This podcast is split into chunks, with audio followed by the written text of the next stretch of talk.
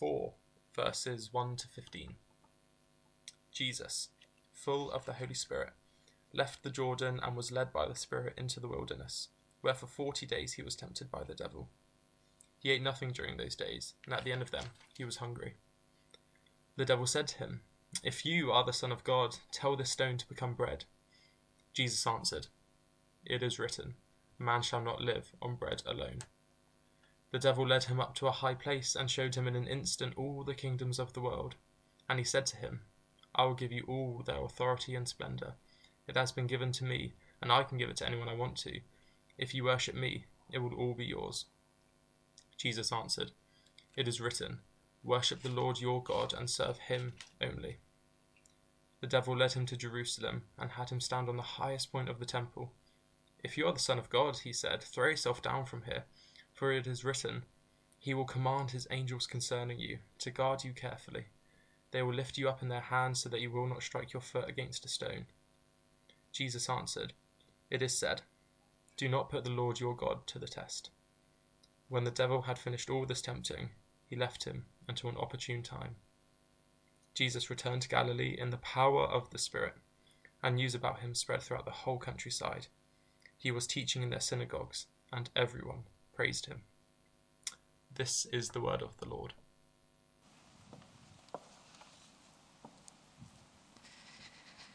Okay, good morning. I don't often use a table, but I need one today. Um, also, at home, you will need some paper. Um, so if you have some paper nearby, then grab it. It can be any kind of paper, an old receipt, an old envelope. We're trying to be an eco church and be better at being an eco church, so don't use fresh paper. I'll get in trouble for encouraging that. Okay, um, thank you, Jack, for bringing us our reading. Jack is a member of our youth team. There's actually a lot of youth in our service today, which I'm really excited about. Um, last week, Katie was talking to us about love, and today we are thinking about temptation.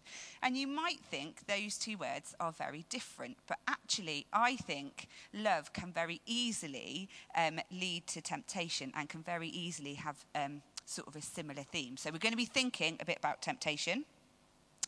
Um, but before we do that, why don't we pray together? Father, thank you um, for this chance to meet together this morning. Thank you for the chance to hear from your word. And God, I pray that as we listen to your word and from the words that I say, that we would hear from you. In Jesus' name, amen.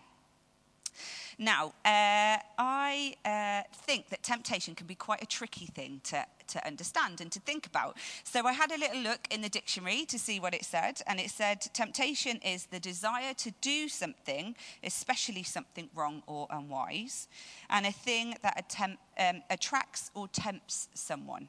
Now, I don't know if those words mean anything particular to you. I don't know if you have temptations in your life that you're very aware of at the moment, um, or perhaps you don't. But um, hopefully today we will be having a little think about those things that we are tempted by and what we can do about them. And um, I found a video to go alongside this. I have used this video a number of times, so my apologies to the young people because you've probably seen this loads of times before.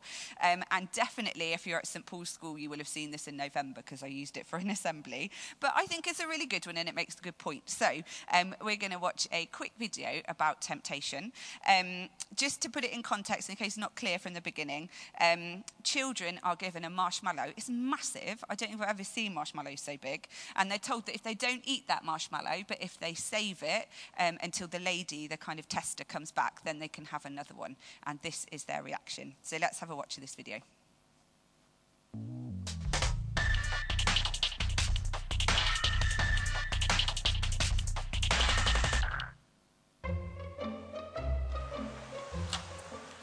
Okay, sit in that chair. All right, here's the deal. Marshmallow for you. You can either wait and I'll give you another one if you wait, or you can eat it now. When I come back, I'll give you another one, so then you'll have two. But stay in here and stay in the chair till I come back, okay? All right.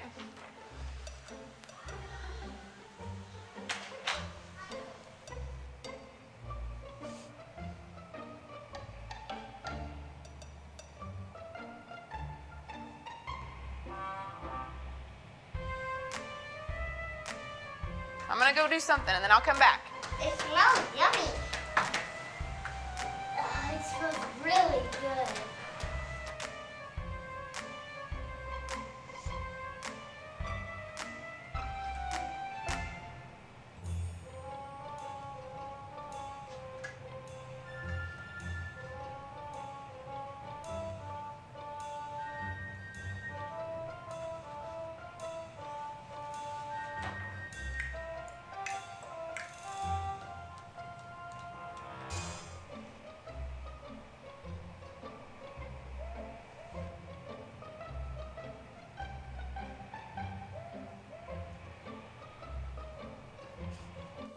It's up to you. You can have it now or you can wait. Okay?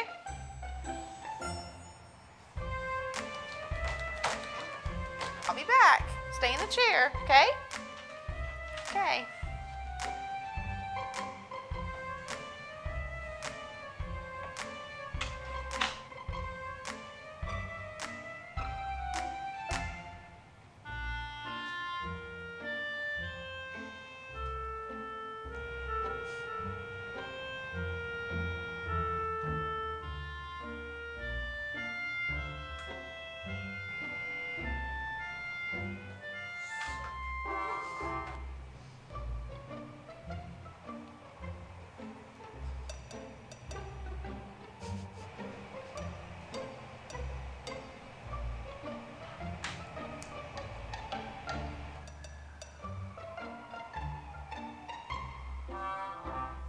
So I'm gonna leave and then I'll come back, okay?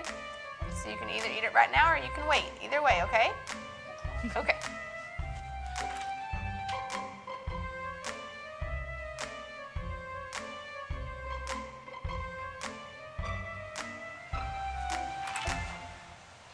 How'd you do? Did you do good? You did? Yeah. You wanted to eat it, didn't you? Yeah. So did I tell you to give you another one? Okay, now you can have both. You need them.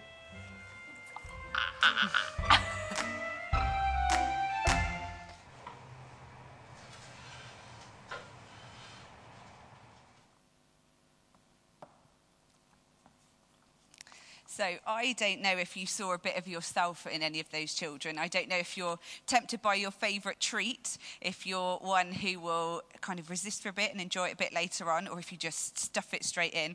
Um, I love the little girl who's eating it before the testers even left the room. She's that tempted. And often when we think about temptation, we can maybe think that there's nothing we can do to resist it. Um, that perhaps if we hold off for a little while and then have it, that's sort of sort of like resisting it. Um, but actually, in our reading today um, that we heard from Jack, we saw that Jesus was in the wilderness and he was tempted in three different areas. Um, we're going to come to those areas in a minute, and I wonder if one of them might be particularly one of our areas that we find temptation. And although Jesus was alone in the wilderness, in the desert, on his own, he was physically alone, he managed to resist those temptations because he wasn't spiritually alone. He had the Holy Spirit with him and he kept referring back to the Bible. The passage shows us that uh, Jesus' temptation could fall into three categories, but with each of those, he managed to go against them by using the same two things the Holy Spirit and the Bible. Now, I like to make talks a bit interactive. Obviously, very tricky at the moment because we can't be in church physically together. So, if it's helpful for you to do something interactive at home, then you need your paper now. Um, when I was talking to our oldest child about how I could make this talk interactive, his first answer was origami. I don't know if that means anything to you. I don't know if you're super origami. Oh, Heather is a super origamiist. I should have got you up to help. Um, the only origami I could think of, I don't even know if it's classed as origami, was making a paper aeroplane. So, if you can make a paper aeroplane out of your paper at home, then go for it. Uh, oh, I should have pre-made this. I'm not very good at doing them. Okay, and it's going to help us with our talk. So I've made a big plane so you can see it at home. And as we go along, we're going to write things on it. Okay, so hopefully you've made your plane. The first um, area of temptation that Jesus um, kind of shows us in this wilderness experience is what I've described as the area of the things we consume. So that's the things that we eat or drink, or often we can consume things with our eyes. It's kind of the things that go into us. And um, the devil tempts Jesus, and Jesus' reply is, Man shall not live on bread alone. Now, Jesus is hungry. He's been in the desert for 40 days. He's been in this wilderness situation for 40 days, and he hasn't eaten. He would be hungry. Anyone would be hungry. And so the devil tempts him to make some bread out of stones, which we know that he can do. There are um, examples in the Bible of God being able to produce food. Um, seemingly from nowhere. So um, in the Exodus, the Israelites are given manna that comes down from heaven. And later on in the Bible, Jesus manages to feed feed 5,000 people with just a couple of loaves and some fish. So we know he can do that, but in this instance, he chooses not to. Because prov- although providing food is something that God can do, and we see that in the Bible, actually, it would just be meeting an immediate um, temptation. And Jesus doesn't want to do that. Now, I wonder if there's something that we consume too much of and it meets our immediate temptation, but actually maybe not our long term one. And so, on your aeroplane, if it's helpful, if you open it up, I'd love you to write inside anything that you struggle with, that you maybe consume too much of or not the right types of things. So that could be maybe eating too many marshmallows. It could be binge watching TV or Netflix. It's very easy to do at the moment. Or it could be the things that we drink. So maybe we're drinking too much coffee at the moment or something else. So if it's helpful, write in the middle of your aeroplane the things that you consume that maybe are a temptation for you. Okay. Our second um, temptation that Jesus shows us in this wilderness experience is, I think, sort of a link to power. And this is in Luke uh, chapter 4, verses 5 to 8. And the, the devil tempts Jesus into um, worshipping him. And he says, If you worship me, then I'll give you all of this um, authority over all of this place, over all of these people, over the splendor of the world. And for me, when I think about what that looks like in our world today, I think it's the idea of getting lots of likes or lots of followers on social media.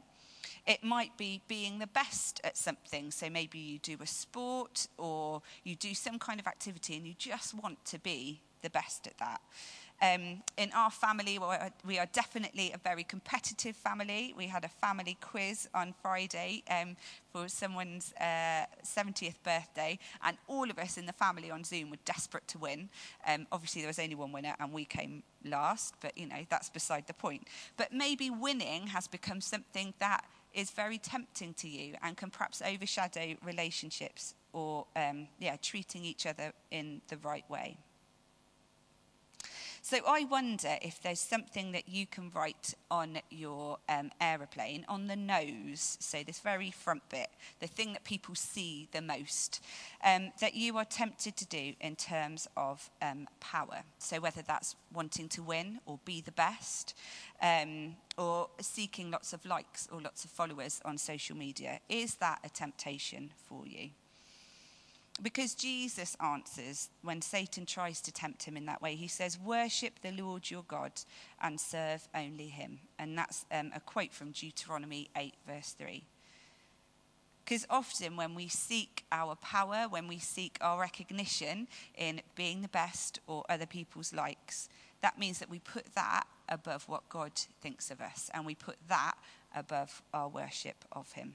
So take a moment to write on the nose of your plane the things um, that are that you might worship or put above worship of God. And then finally, um, the third area that I um, think is uh, made clear in this wilderness experience is trust. So, who we allow ourselves to rely on. And do we do this wholeheartedly, or do we need evidence that God can be trusted?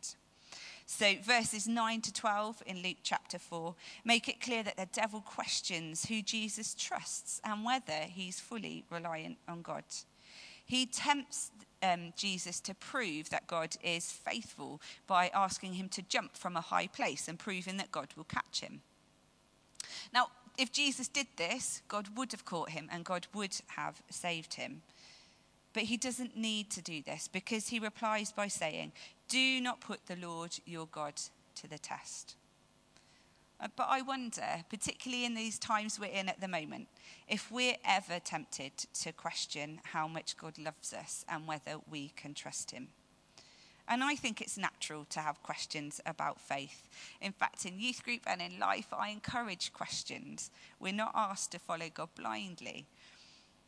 But this passage reminds us that it's not okay to test God. It's not okay to say, I will do X, Y, and Z if you do this.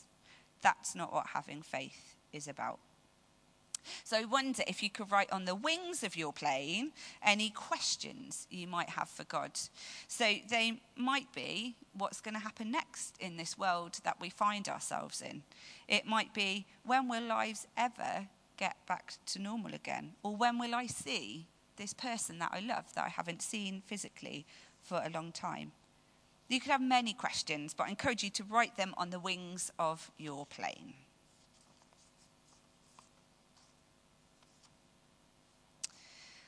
So, in conclusion, what does this passage really mean to us today?